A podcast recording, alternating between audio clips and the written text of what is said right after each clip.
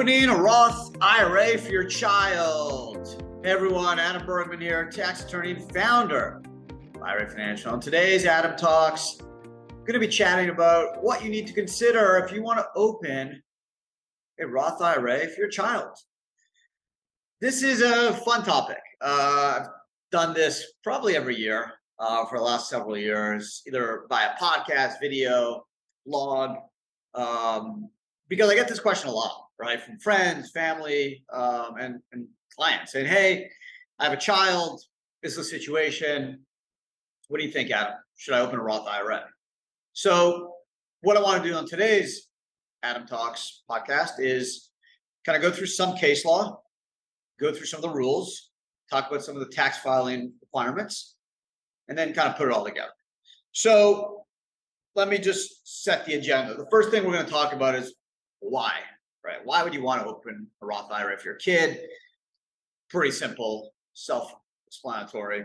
And then, second, we're going to talk about some of the case law, um, age, bona fide service, the reasonableness of the compensation, um, talk about potentially who should be paying that child, and then ultimately, should you do it, level of risk, and then what are some of the filing requirements for you and your child if you if your child earns some compensation. So, number one, why do you want to do a Roth? Why is it super important to try to get a child into a Roth IRA?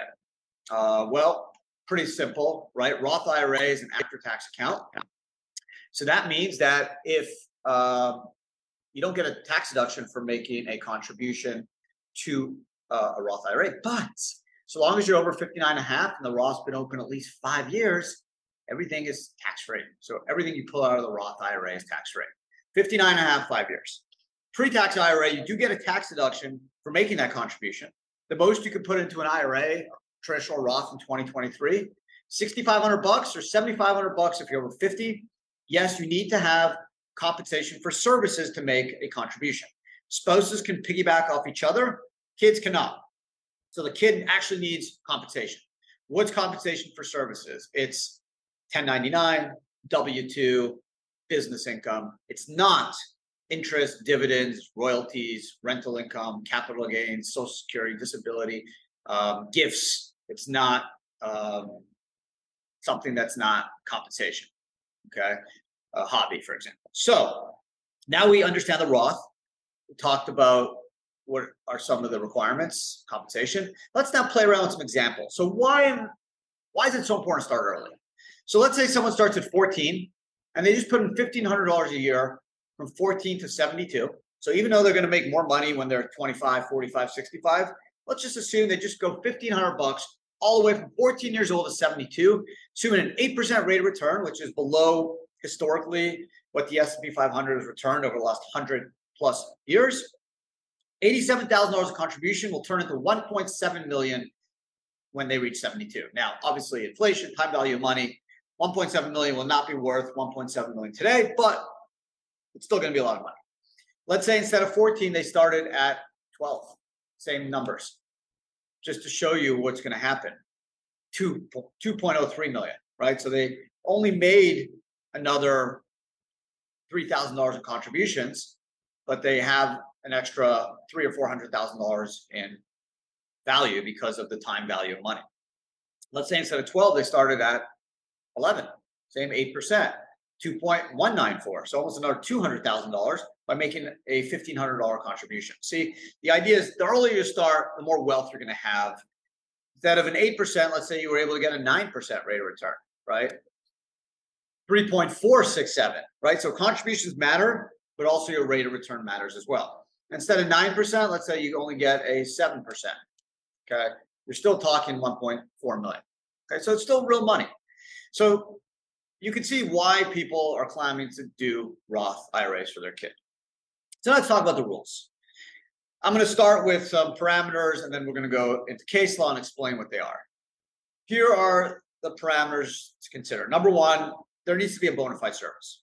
Okay paying your kid to wake up every morning, and go to school is not a bona fide service. Paying your kid to do their homework is not a bona fide service.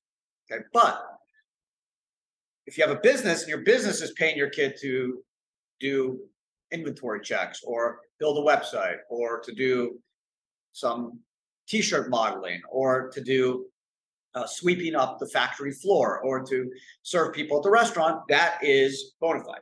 If your neighbor or your friend or your cousin or your aunt or uncle pays your child to do tutoring or basketball coach or uh, swim coach or whatever the case may be, that is more bona fide. The issue is you want to have some type of employer employee relationship and having yourself directly paying a child without a business employee relationship is problematic. So your business can pay your child for a bona fide service, assuming it's a reasonable amount of compensation, but you personally cannot pay your kid because it's not in the business context. But a non-parent could pay a child for a service without a business, i.e., you know, math tutoring. That is okay. Okay, so the issue is when the parent pays the child without any employer employee relationship, when there's no business. If you don't have a parent child payment environment, then you have more flexibility because a neighbor, for example, does not need to have a business, a restaurant to pay the child. The neighbor can pay the child for babysitting or basketball coaching. Okay, so that's the thing to keep in mind. When it's a parent child, you want to have a business paying the child. Obviously, it needs to be bona fide service, reasonable compensation.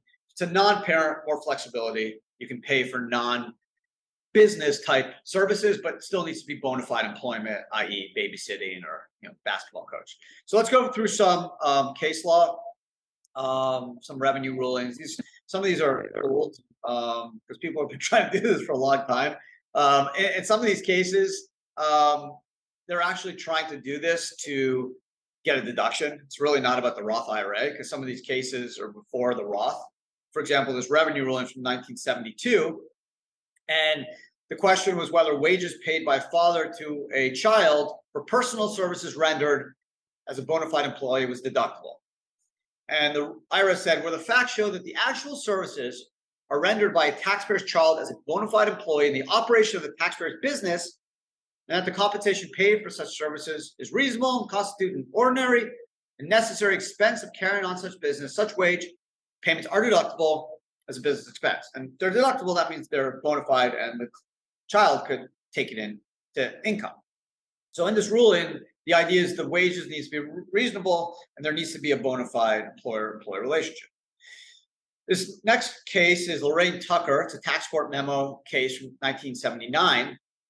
In this tax court, um, there is a fact pattern where Lorraine Tucker she, um, in 1972, she operated a grocery store and she slept in the building in the back of it and she had her son um, assist in the business.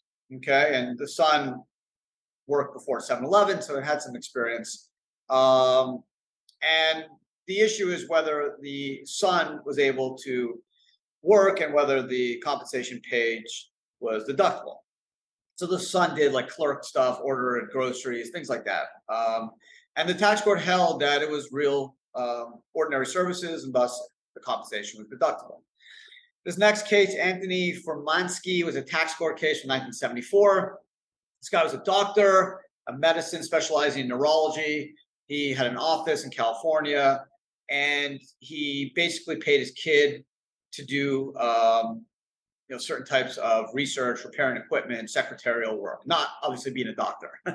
and uh, the doctor claimed a deduction for the kid. The IRS disagreed, and basically what the court said is that this: the doctor admits that his child were not qualified to practice medicine. No kidding. Uh, and that they performed services in connection with answering phones that could not ordinarily be performed by high school or college age children of similar intelligence, similar instruction by their father. Um, oh, sorry, they could be performed by a similar uh, age child. Uh, they, the, the doctor failed to prove what hours and what days they worked, and if they actually performed work. There's no indication in such record that service were required specific time, or or that they were, were limited by their hours. So the issue is, did they actually do this work? and they were given no information on um, any proof that there was any of the expenses occurred. So, but the court did allow for the deduction for secretarial services um, performed by the spouse, but not the child. Why? In this case, even though the services were services that could be performed by a child, there wasn't proof. There was like no email address clearly, no clock in, clock out. They couldn't prove that the kids were actually in the office answering the phone. So, good example, good a tip. If you are going to hire a child in a business, get them an email or get her an email, right? Proof, check, have them clock in or clock out. Have a computer so they can show whether they're logging in or logging out. Have proof that they're actually doing the work. Um, that's going to help. Another revenue ruling 73 393. This ruling, reasonable wages paid by father to his child for services rendered in an employee's trade or business are deductible, even though the child used the wages uh, for part of his own support. Uh, they said the meals weren't deductible. This next case, um, tax court case, Nathaniel Denman. Uh, the court held that expenses um, for uh, reasonable amounts paid to the minor children for performing light duties relating to the engineer's individual businesses are deductible. Okay, so during 1957 to 1960, the sons, either individually or collectively, formed various tasks, ran errands, provided various services, washing windows, screening, shoveling snow, moving grass, things like that. Um, the business which the sons alleged performed these services um, was a uh, basic and experimental physics. Um, so there was some hard labor there.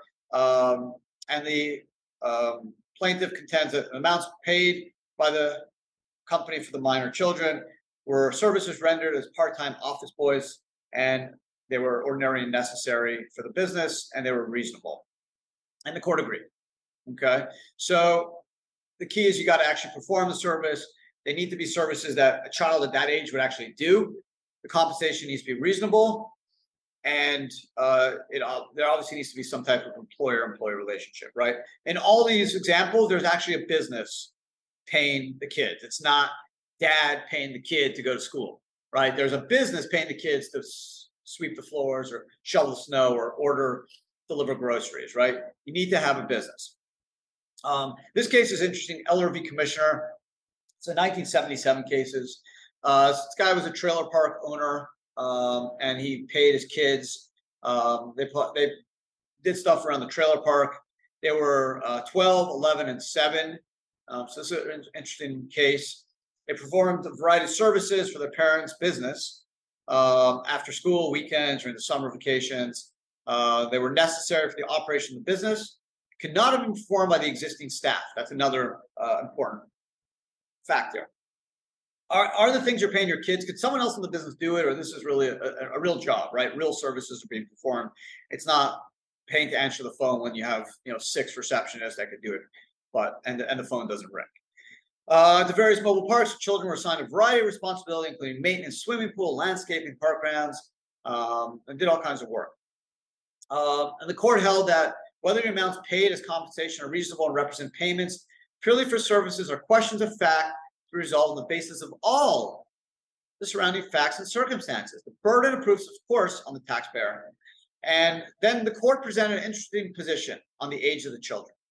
The court said our findings differ somewhat from the amounts deducted by the petitioner for two reasons. First, we think that reasonable value of John's service must reflect the age differential between him and his brother and sister. John was seven, Michael and Patty were 12 and 11 experience teaches that 11 and 12 year old children can generally handle greater responsibility and perform greater service than a seven year old. Moreover, uh, was testified the, the practice to promote youngsters as they demonstrated their aptitude, acquired experience, developing greater responsibility. Second, we think that there should be some relationship between the reasonable value of the child's children's service over the three year period. After all, the record does not indicate that the children rendered significantly greater services uh, over this time. So, in a nutshell, here are some things to consider. The wages paid by the parents of the child must be for actual rendered services. If it's not in a business, I would suggest not paying it from a parent to child. If it's in a business, it needs to be reasonable. It needs to actually be service that's bona fide, that's performed, that cannot be performed by a person that's already employed. The age matters, right? What you pay a 15 year old is going to be different than what you pay a six year old or or a three year old or a 12 year old. Okay. So age matters. Compensation matters based off service performed and age. Seven year old can't perform the same work as a 16 year old and shouldn't be paid the same. Um, it's up to the parents or the business to justify the compensation. Okay. So, what does this all mean? It means there's no hard black or white line. Okay. It's a lot of gray, as the case says. And as all these rulings and, and case law suggest, facts and circumstances matter. Okay. What's the service performed? What's the compensation? The age of the kids? What are they doing? Can you prove that they're actually doing the work? So, can you pay potentially a four-year-old to do work? Yeah, I mean, I have a neighbor. Their their child is a child model for uh, baby products. Um, another friend uh, is in the baby business, and their kids do modeling. Another kid models for Ralph Lauren. It's possible, okay, but if you don't have those situations and you have a small business, you know, paying a four-year-old kid and, and saying they're answering the phone or they're doing emails or marketing is super risky. And um, what happens, right? And what happens if you if you you lie and you get caught? Well, basically, it, there's an excise tax, right? Because you contribute to a Roth that you didn't have income for. So you're, you're talking about a six percent excise tax, uh, maybe some penalties, but definitely an excise tax. You got to pull everything out and potentially pay tax on any of the earnings that the Roth generated. So it's it's not a life or death thing. You're not going to jail. It's, it's not 40% tax. There's an excise tax. So, but at the same time, you know, you don't want to push the envelope too far. Um, but if there's bona fide services, real compensation, you can prove that the kid's doing the work. If you have a business, even better. Or if it's a non-parent paying the kid, have proof, right? You want to have some records of the compensation. Now, electronically, whether it's Venmo, Zelle, um, Bitcoin, right? There, there's proof of money being transferred, but it'd be nice to have some um, proof that the service was performed too. Um, I'm not saying a kid needs to invoice their neighbor for um, basketball coach or um, to provide um, math tutoring. Um, why? Because a lot of times the, the kids don't they don't report the income, right? There's a lot of times where kids, minors, uh, will do some basketball coaching or tutoring or consulting for a neighbor and they just pocket the money and spend it. That's cool. But you can't put it in a Roth IRA if you don't report it. So, how do you report income? How does a kid report income? So, basically, the kid, in most cases, if it's earned income over $1,150, uh, well, let me start from here. A dependent child, so anyone who child that, that lives with you, and they earn more than $12,950, they need to file their own tax return. Okay, obviously, earned income includes wages and tips. If a kid, dependent child, receives more than $1,150 in investment income, okay, they have to file uh, a tax return. If the investment income only is of interest dividends, they can just file an 8814 and you can attach it to their tax return. So the 12,950 is they would file their own tax return if they have above that. If they have under that, okay, they, they you can report their income on your return.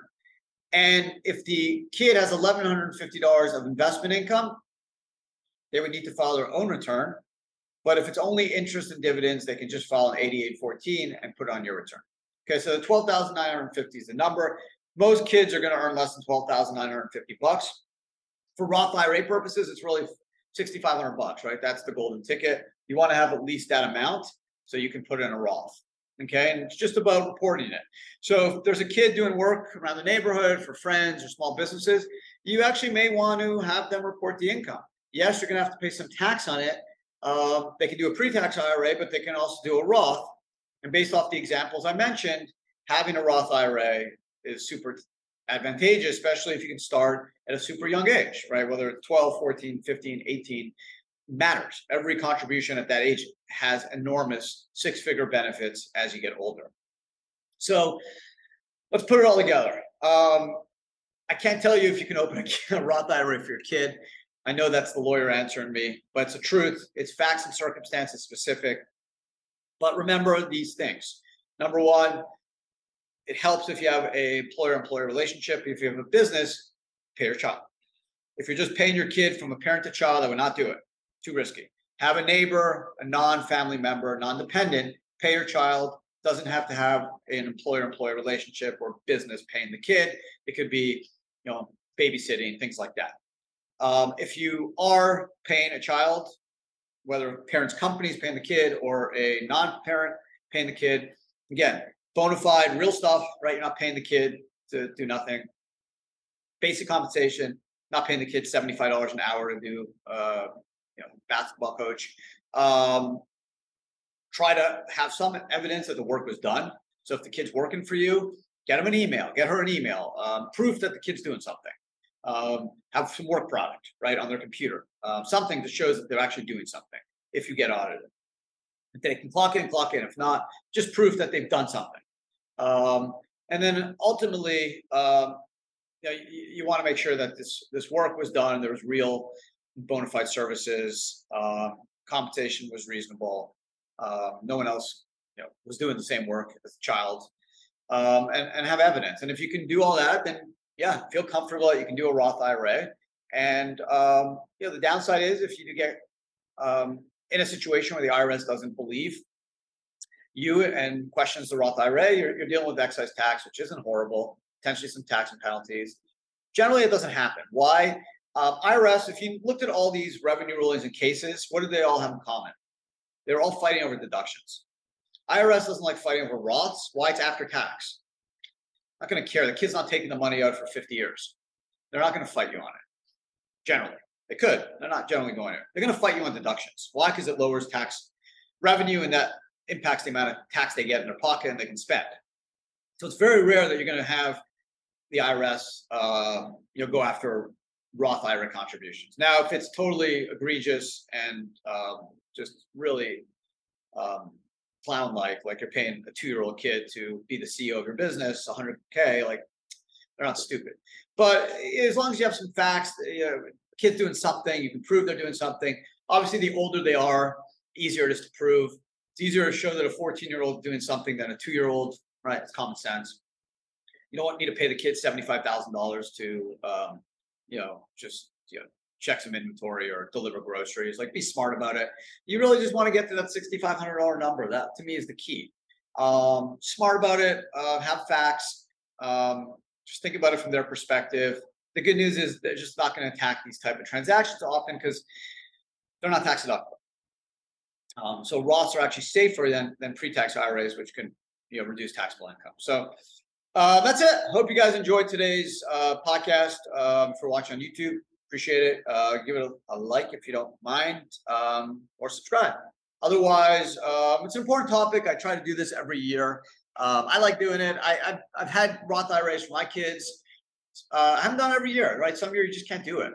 Um, you have until April 15, 2023 for the 22 taxable years. You still have time if you're watching this before April 15th. Um, it's something you should think about. Get some extra cash lying around. Yeah, give it a shot. Um, as my examples showed, um, six to seven figures for your kids when they're older, and it could be two to three million bucks if you, if you if you do it right. Uh, the last thing I'll leave you is let's say you do this. Yeah, this will blow you away. Let's say we do sixty. Let's just say you know what? Let's just say fifty five hundred. Let's just keep it conservative. Fifty five hundred a year from 15 years old to 72, assuming an 8% rate of return. Okay five point almost five point nine million dollars. Okay, let's say instead of fifteen, started at twelve. 7.4 million. Okay, even in 60 years, 70, 7.4 million will be money. I don't, it's not going to be 7.4 million, but it'll still be worth a few million bucks based off time value of money. And it's free money, right? We're talking about $5,500 contributions a year based off 8% rate of return. If you can juice it up to 9% rate of return, 11.6 million. So contributions and returns matter. $330,000 of contributions from 12 to 72, 5,500 bucks turns into 11.6 million. There you go. I'm going to leave it at that. Numbers don't lie. Um, don't trust me. Albert Einstein coined compound returns the eighth wonder of the world. How do you do it? Do it in a Roth. You start early, trust the process, keep your good habits. You can have massive, massive tax free wealth for your kid just by helping them out at a young age. So and you also teach them good lessons, good habits. So um, that's it. Have a wonderful, wonderful day. Thanks for listening. Thanks for watching. I uh, really appreciate it. Thanks for all the support. Have a great week. Talk to everyone again uh, next Wednesday. Be well.